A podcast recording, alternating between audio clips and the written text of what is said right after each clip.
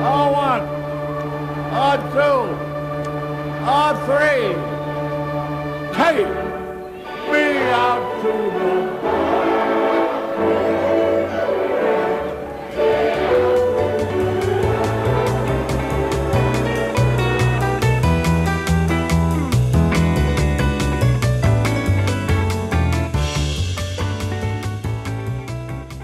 Hello，大家好，欢迎收听大联盟小品第十五集，我是 Jackie 李炳生，这是一档分享大联盟相关小品故事的单元节目，每集一个，向各位娓娓道来，可能有趣，可能荒诞，可能好玩，可能引人省思的大联盟故事。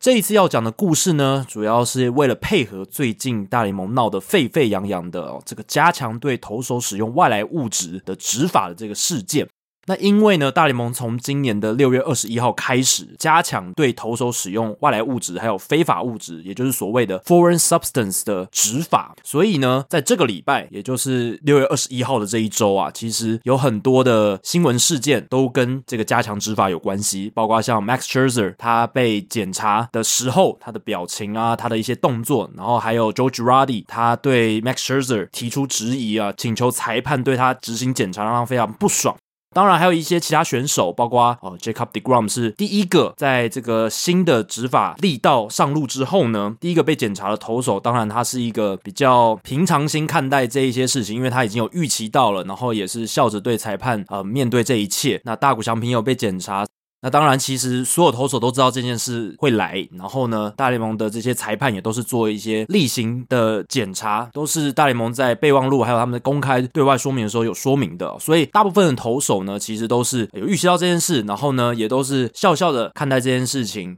那有一些投手像 Max Scherzer，因为个性的关系呢，他对于这件事比较敏感，或者说他觉得比较不爽。那 Sergio Romo 的动作也稍微大了一点，这个大家在新闻媒体上啊都有看到。当然呢，这个正式启动加强执法，吸引了整个棒球界的目光，很多球迷都在讨论。虽然执法到现在第一个礼拜看下来啊，是还没有任何的禁赛，或者是真的有抓到，然后驱逐出场的一个情况啊。但我们都知道，其实大联盟早在六月初就已经宣布他们要加强执法这件事。那自从宣布即将要做这件事情之后，那大联盟的这个整个平均的转速，还有这个投手的三振率呢，都开始比较明显的下降。那都让人明确的知道说，其实呢，大部分的投手是有在做这件事情的。大部分的投手都是有在使用一些外来物质。那当然，有一些投手是为了增加他的握力控球，不希望制造出离谱的触身球。当然，也有一部分的投手呢，他们是真的是为了加强自己的转速，来增加一些非法的优势啊。那因为本周这一起事件呢，我就想说也来谈谈，诶，大联盟历史上跟非法物质那种作弊投球的这种有关的历史，把这个故事分享给大家。所以本周的主题就是呢，大联盟历史上非法物质的鼻祖——口水球，还有口水球它的发明以及禁用。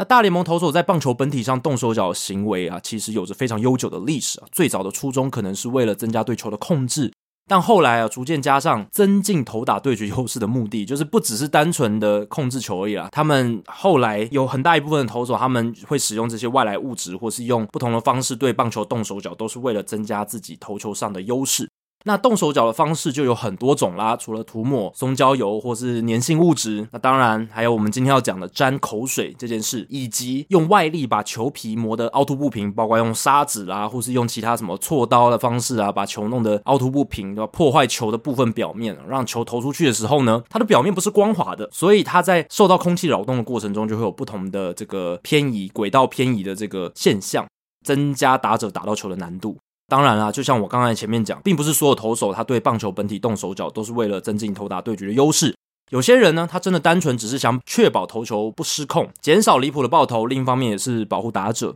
所以才会想要用这些外来物质呢来帮助握球。而这也是棒球规定投手能使用止滑粉 （rosin），也就是松香粉的这个宗旨啦。那事实上啊，如果从古到今，如果投手使用这些物质、其他物质的目的都单纯的只是为了增加握球，或者是避免危险触身球的话，那大联盟或许也不会觉得这有什么问题。但是呢，从十九世纪棒球逐渐盛行，一路到最近几年的这一百多年来啊，投手对于棒球本体动手脚的动机，很显然都不单纯只是为了增加握力或避免触身球而已。他们对棒球本体动手脚，以增进投打对决优势，导致投打竞争失衡，这才是真正的问题所在，也是大联盟觉得头痛的地方哦。所以真正的问题是，投手对棒球动手脚之后呢，让他自己增加优势，这个是真正的问题所在。那大联盟从二零一五年启用 Statcast 系统，让转速 Spin Rate 这项数据普及化之后，甚至是很多球队他们早在二零一五年之前就已经知道这一个呃转速这个东西的存在，也有一些投手已经知道这些转速数据的存在。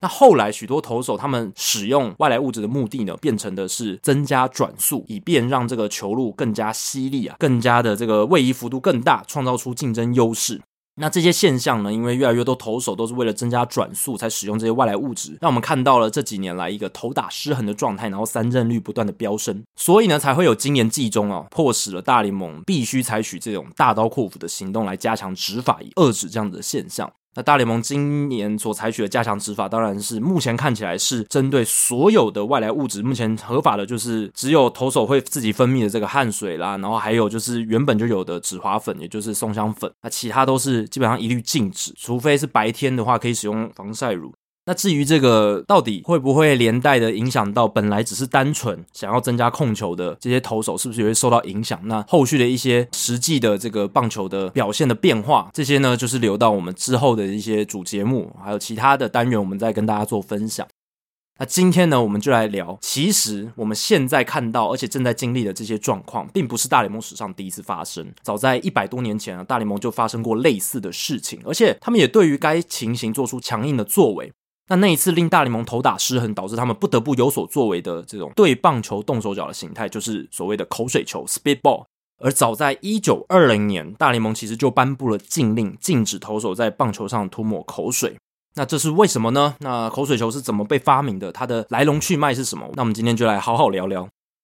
那投手呢，使用口水来增加变化球的位移幅度，这种行为还有这个目的呢，几乎可以追溯到棒球最早年的时期，像是 Tommy Bond 或者是 Chick Fraser 这两名在十九世纪投球的这个投手啊，有不少的大联盟故事，其实都有提到他们两个。那他们两个早在十九世纪的时候就已经开始在投某种形式的口水球了。那职业生涯从一八七一年横跨到一八八七年的投手 Bobby Matthews，他是美国职棒史上最早期的顶尖强投之一，非常厉害的一个投手。看他的数据的话，那关于他的记载当中有提到他会投一颗下坠球 （drop ball），而这颗下坠球呢，其实就是一种口水球。有一段史料记载了 Bobby Matthews 他自己的描述，他表示啊，自己在十六岁，也就是一八六八年的时候，其实就已经会投这一颗下坠球。哇！一八六八年是是美国史上第一支职业棒球队——辛辛那提红长袜队于一八六九年出现以前就已经发生的事情，所以是在职棒还没有发生以前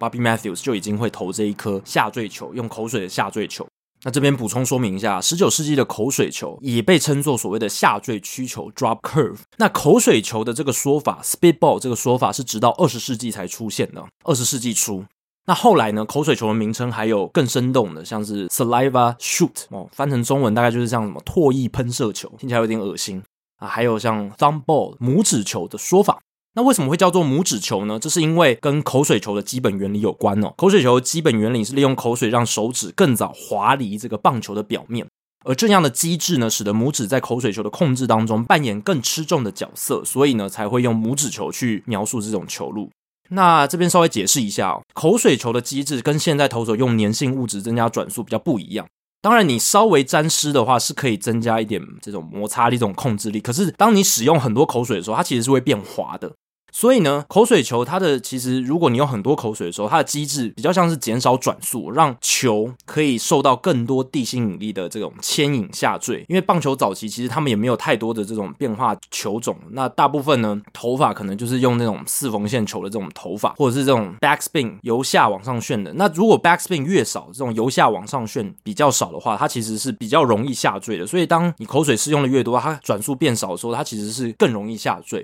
所以，如果你用指叉球的投法搭配口水的话，那就会有这种更好的下坠的效果。它的这个位移轨迹的变化会有更高的不确定性。不过呢，口水球对于十九世纪的投手来说，不过是一种附属的球路。十九世纪的投手还没有把口水球优化到具有超强的威力，那他们也没有把它当做这种主要的武器啊。所以这一点跟后来的口水球投手不同。十九世纪的这种口水球投手，他们所投出的口水球版本比较温和，比较不容易失控，而且他们操作的方式呢，就是我刚刚讲的，通常只是用口水把指尖沾湿，然后进行投球，跟后来的不一样。那进入到这个二十世纪的时候，口水球就变得不一样喽。我们在这边称作所谓的第二波的口水球投手，也就是二十世纪初期一九零零年代到一九一零年代的那一些口水球投手，他们投的口水球行进间偏移的幅度变得很大，而且操作的方式呢，不再只是沾湿指尖那么简单。他们会是用大量的口水涂抹在球体的某个区块，那有些人甚至会直接用舌头去舔球啊，沾上一大块的唾液。那有一名二十世纪的口水球投手，他就自己说了，他自己在球体上沾抹口水的范围大概是一枚五十美分铜板，直径大概三公分的这种大小的区块。那大量使用唾液的这种进化版的口水球，它其实不好控制，因为我刚刚讲，它其实是会变滑的。但是少数能将进化版口水球控好的人，发现这种球路呢，压制打者的效果非常好，所以开始大量使用。大约在一九零四年左右，大联盟开始出现以口水球为主要球路的投手。那这一段的历史呢，其实是有赖于大联盟早年的一名裁判，叫做 George Hildbrand。他在一九二零年写的一封信，我们才得以清楚的知道到底口水球这个进化版的口水球，二十世纪的口水球是怎么样被发明出来，又是怎么样流行开来的。那 Hillbrand 他是从一九一二到一九三四年任职于美国联盟的一名裁判哦，在早年的时候是非常德高望重的。那在成为裁判之前，Hillbrand 他其实是一名外野手，职业生涯大部分都在小联盟层级度过。一九零二年的时候呢，Hillbrand 效力于国际联盟 International League 的普罗维登斯灰人队 Providence Grays。那他在灰人队的时候，有一次就跟他的队友 Frank Corradon 这一名投手进行赛前的热身。那过程中呢，Corradon 就向 Hillbrand 展示了他的口水球。呃，这个 Corradon 他本身就是个口水球的投手。但是当时 Corradon 在那个时候，一九零二年使用的这个口水球啊，是我刚刚提到的第一波的这种口水球，十九世纪的口水球，就是单纯的把指尖沾湿，一种较好控制的早期版本。因为那个时候呢，他也不想要弄到太多这个口水，让这个球没办法控制。那 Hillbrand 得知这种口水球的技术之后，他觉得诶还蛮新鲜，很有趣的，因为他自己本身不是投手嘛。他只是个外野手，那他自己就开始把玩了起来。那也是因为他是外野手的关系，他并不在乎，诶，这个球到底能不能控制好，或者好不好控制。他只想知道说，诶，我能够靠着这个口水的辅助之下，让这个棒球在空中飞行的偏移能够变得多大，它的极限会在哪里？他就一直在做实验。后来呢，他发现，当他涂抹在球上的唾液越多，球路的轨迹偏移就越明显。那 Hildbrand 在他的信中写道。我握这个口水球的方式啊，其实跟 corrydon 一样，只是涂了更多的口水，让球的表面更湿一些。那为了跟 corrydon 比较老式的口水球以及旧时代的这种下坠球去做区分 Hillbrand 把他这一颗新研发出来的进化版口水球称作“湿掉的球”，也就是 wet ball，湿掉的球。然后把这个球路再分享回给原本传授口水球给他的 corrydon。那 Corradon 看到这个 Hildbrand 发明的这个新的口水球之后，他也觉得，哎，你发明的这个新的口水球不错哦，真的位移轨迹很大。也许如果我能够学起来啊，加以改良，增加控球的话，能够增加我的成绩。所以 Corradon 他真的这么做了。他学起这颗新的口水球之后呢，加以改良，好让他能在实战中使用出来。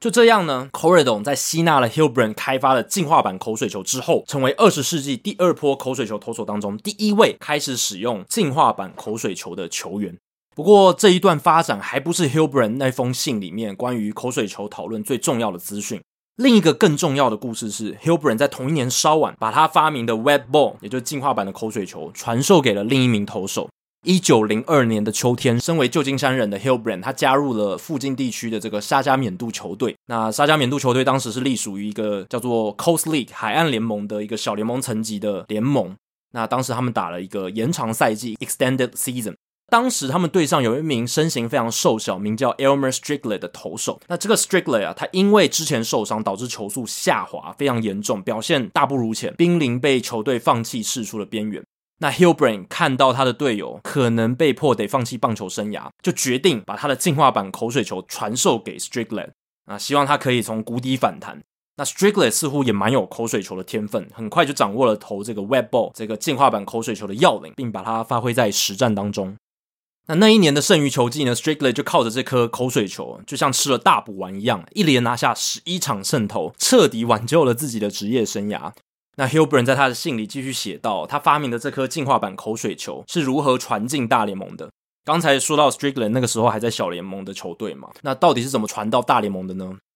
当年大联盟球员的处境当然跟现在非常不一样啦，有时候会打一些非官方的表演赛来增加收入。那同样是在一九零二年的秋天，有一支由大联盟球员组成的巡回球队，就是到处去各地比赛的这种球队，来到海岸联盟打表演赛，而他们正好就对上了这个 Stricklett 跟 Hillbrand 所属的球队。而这支大联盟球员组成的表演赛球队，他们对上了其中一名投手，是当时大联盟非常知名的球星 Jack Chesbro。Chesbro 后来也在呢，一九四六年被资深委员会选进棒球名人堂。那在 Stricklett 对上这支巡回队，然后靠着口水球投出优质的投球内容之后呢，Chesbro 觉得非常非常惊艳。他内心有个疑问：到底眼前这个身高只有一百六十八公分、体重只有六十三公斤的娇小投手，是怎么样在没有速球的情况下，单单靠着一种变化球就把这些大联盟打者一个又一个的解决掉？到底 Strickler 是怎么办到的？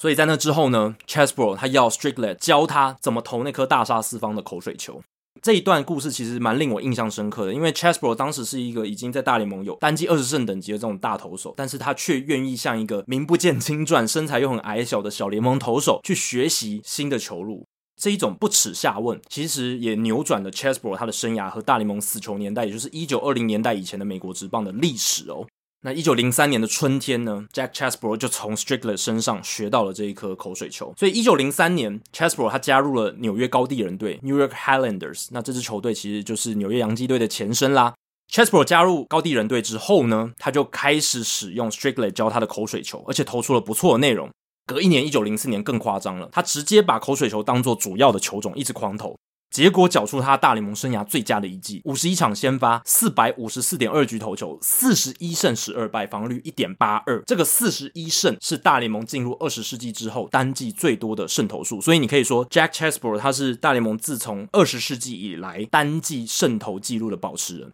那同样在一九零四年，前面提到的口水球投手 Frank Corradon 他也打上了大联盟，在国家联盟完成初登场，成为国联史上第一位以口水球为主要球路的球员。那美联方面，Elmer Strickland 也在一九零四年短暂的加入了大联盟球队芝加哥白袜队出赛，只是没多久呢，Strickland 又回到了小联盟球队。那在一九零四年的秋天，Strickland 被布鲁克林速破巴斯队 （Brooklyn Super Bass） 啊、给捡走啊，给牵走了，那就往这个国联发展。那事后证明啊，Super Bass 他们捡走 Striglet 的这个决定再正确不过了。因为那个时候 Striglet 他虽然只是一个名不见经传，在大联盟没有什么出赛记录的球员，所以基本上呃把他捡走必须要花什么太大的代价。但是 Striglet 接下来的三个球季都是 Super Bass 正中的主力先发投手，从一九零五年到一九零七年，而一九零六年 Striglet 甚至成为队上的局数王，两百九十一点二局，也是防御率王，二点七二的防御率，非常优异的成绩。那在国联投的非常好的这段期间，Striglet 都非常依赖他的口水球，因此呢，新闻媒体也为他取了个绰号，叫做“口水球 Striglet”（Spitball Striglet）。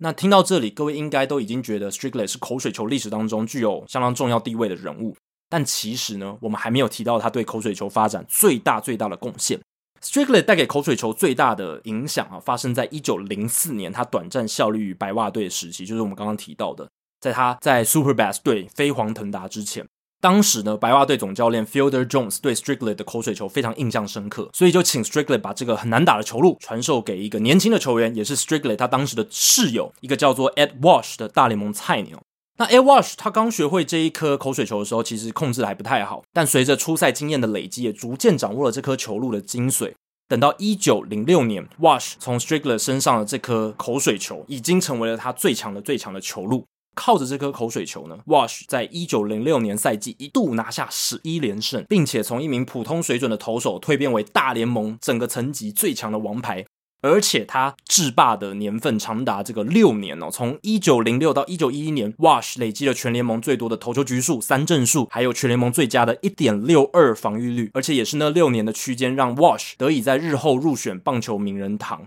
那 Wash 他也是大联盟到现在官方记录里面呢，生涯自责分率最低的先发投手，生涯两千九百六十四点一局投球，防御率只有一点八二，非常夸张。那当然，Wash 是非常仰赖口水球的，仰赖到他必须在比赛中一直咀嚼树皮、榆树皮 （slippery elm bark），那不断的咀嚼呢，帮助他这个口腔不断分泌唾液哦。他自己就推估，他大部分先发的口水球使用比例都在百分之九十以上。你想那个年代投手可能都要投个一百球左右，甚至更多。也就是说，他要常常的使用口水，大量的口水，那就势必要有这样的办法，不断的靠咀嚼东西来增加他这个唾腺的分泌。那同一时期的一个大联盟的球员叫做 Sam Crawford 啊，他是老虎队，而且后来也进入名人堂。他经常跟 Wash 对战，因为他也是美联的球员。那 Sam Crawford 他就回忆到 Ed Wash 的口水球，他说他的口水球在飞行的过程中啊，那个球就好像会崩解一样，忽然消失。好像是通过了本垒板之后，被捕手接到之后，才会被捕手这样呃缝回去、组装回去这样子，好像球整个崩解在飞行的过程中。Sam Crawford 说：“我发誓，他的口水球通过本垒板的时候，感觉只有四处喷溅的口水啊，球本身是不存在的。听起来有点恶心，但是呃，也凸显出这个球到底变化有多么的惊人，或者说多么的难打。”那由于 Wash 成功的凭借口水球跃居顶尖强投之列，那棒球员呢，其实他们看到有些人因为什么样的方法表现很好的时候，都会开始仿效，这个是非常常见。这个大联盟整个历史都是这样。Justin Turner 跟 Daniel Murphy，他们开始用这种比较追求飞球这种打法，获得很大的成功之后，很多的打者也跟着一起仿效。那这个是类似的道理。所以当 A Wash 因为口水球获得成功之后，其他投手当然也会问：哎，他是怎么样成功的？我也要试试看。所以其他投手也纷纷跟着仿效口水球，造成大联盟当时整个球界一片口水球的热潮。其实也跟我们这几年看到的这种转速风潮，靠粘性物质增加转速风潮有点像。当有一些投手因为用了这个粘性物质增加转速，然后获得很高的三振率的时候，当然会有投手或者教练在问说：“诶，他是怎么办到的？”哦，原来是这样，那我们也来试试看。诶，结果发现效果也不错，就越来越多人就这样学习下去。那在 Wash 的大联盟生涯期间，至少有超过一百名投手被认定为使用过口水球，而其中有数十人跟 Wash 一样，他们抓到了控制这种进化版口水球的要领，并将之视为主要的武器球种。也就是说，有好几十个人，他们其实都跟 Wash 一样，是口水球投手，以口水球为主要球路的投手。当然了，口水球这个带给投手的优势，后来变得越来越大，大联盟因此也颁布了禁令。这是怎么发生呢？其实，如果你去看报道，早在一九零七年赛季就已经有打者开始抱怨口水球猖獗的问题。他们直接指出，口水球实在太难打了，一种投打失衡的状况已经发生。不过呢，大联盟直到十三年后的一九二零年才终于修订规则，全面禁止口水球的使用。那禁令颁布的当下，他们允许十七名原本就是以口水球为主要武器的投手继续使用口水球，直到他们退休为止。所以有一些投手是因为这个祖父条款呢，让他们可以继续的使用原本就在使用的投手，在禁令颁布的当下啊、呃，大联盟体谅他们哦，如果直接把他们这种吃饭的家伙拿走，他们可能会顿时间没办法生存，所以呢，还给他们这个祖父条款，让他们可以在禁令颁布之后继续使用。有十七名这样子的投手，那当然啦，这十七名的投手其实他们在后来的生涯，因为这个口水球的豁免权。他们其实获得了非常高的这种竞争的优势，因为有新进来的投手都不能用嘛，或者原本没有在用的都不能用，那只有这些原本有在使用口水球的投手，在一九二零年之后可以使用口水球。那他们其实后来的成绩很大一部分都是靠着这样子的优势而投出来的。那这十七名投手中最后一名退休的是另一位靠着口水球投进名人堂的投手，叫做 Burley Grimes。那 Grimes 他在一九三四年高挂球鞋，所以一九三四年之后呢，就没有所谓的合法的口水球投手了。当然，后来一九三四年之后，棒球界还是会有出现一些偷用口水球作弊的投手，比如说像是活跃于一九六零到一九七零年代的名人堂投手 Gaylord Perry，他其实就常常被指出使用这个口水球。但整体来说啊，在一九二零年的禁令颁布之后，口水球的这个盛行程度就再也没有像二十世纪初那一般猖獗、那一般盛行了，因为毕竟已经是禁令发布之后嘛。所以一九二零年之后，口水球就是违规投球的一种啦。投手不能再像一九零零和一九一零年代明目张胆的使用口水球对付打者，而那些后来偷偷作弊使用口水球的投手呢，为了避免引起嫌疑，他们也不能在棒球上动太大的手脚，或是涂抹过多的口水。否则啊，如果你这个涂抹动手脚太过明显，或是当球路变化轨迹变得太犀利、太不自然的时候，也就会被对方的这个总教练，或者被敌人抓包，或者被裁判抓包这样子。换句话说呢，一九二零年之后的口水球都比较像是十九世纪那个第一波口水球投手那种，仅仅只是用口水沾湿指尖的这种口水球，而不是 Ed Wash 年代的那一种超级口水球。当然，后来随着棒球动手脚的方式不断的演进、不断的革新，哦，像是破坏棒球的表面啦，或者是后来的物质越来越多元，像是凡士林啊、松焦油、防晒乳、各种粘性物质等等都越来越多，投手作弊的方法也变得越来越多元。只是那又是另一段故事啊。总归来说，可以确定的是，其实口水球它这个东西就是称得上是棒球非法物质的鼻祖啦。因为从棒球职业化之前就这样子的惯例存在。那当然，其实口水球一开始是合法的，那大联盟也没有去抓。但是当越来越多投手发现这个东西可以帮助他们投出更好的成绩，打者后来发现说啊，这个东西让他们越来越弱势，投打失衡状况出现，然后大联盟才采取行动去抑制这个口水球的使用，去直接把它禁止掉。那所以你可以说口水球是让棒球界第一次认知到，原来把不同的物质啊、不同的东西涂抹在棒球上，能够改变投球后的这种球体飞行的样态，进而使投手获得竞争优势。所以在我看来啊，如今的这个粘性物质的风波，其实就如同重演了大联盟一百年前已经上演过的戏码。那我们平常常常会说这个历史会不断重演这句话，其实套用在这一个一系列的事件上，其实是真的是蛮有道理的哦。好，以上就是大联盟小品第十五集的全部内容。如果大家喜欢大联盟小品，欢迎追踪 Hito 大联盟 Podcast 节目，并加入 Hito 大联盟在脸书的讨论区 Hito 大联盟讨论区 H I T O 大联盟讨论区。有任何回馈、想法、建议，都欢迎提供给我。可以在脸书社团，也可以留言在 Hito 大联盟 Apple Podcast 的节目页面。如果大家有想听的故事或主题，也希望不吝随时提出来。大联盟小品，我们下次再见，拜拜。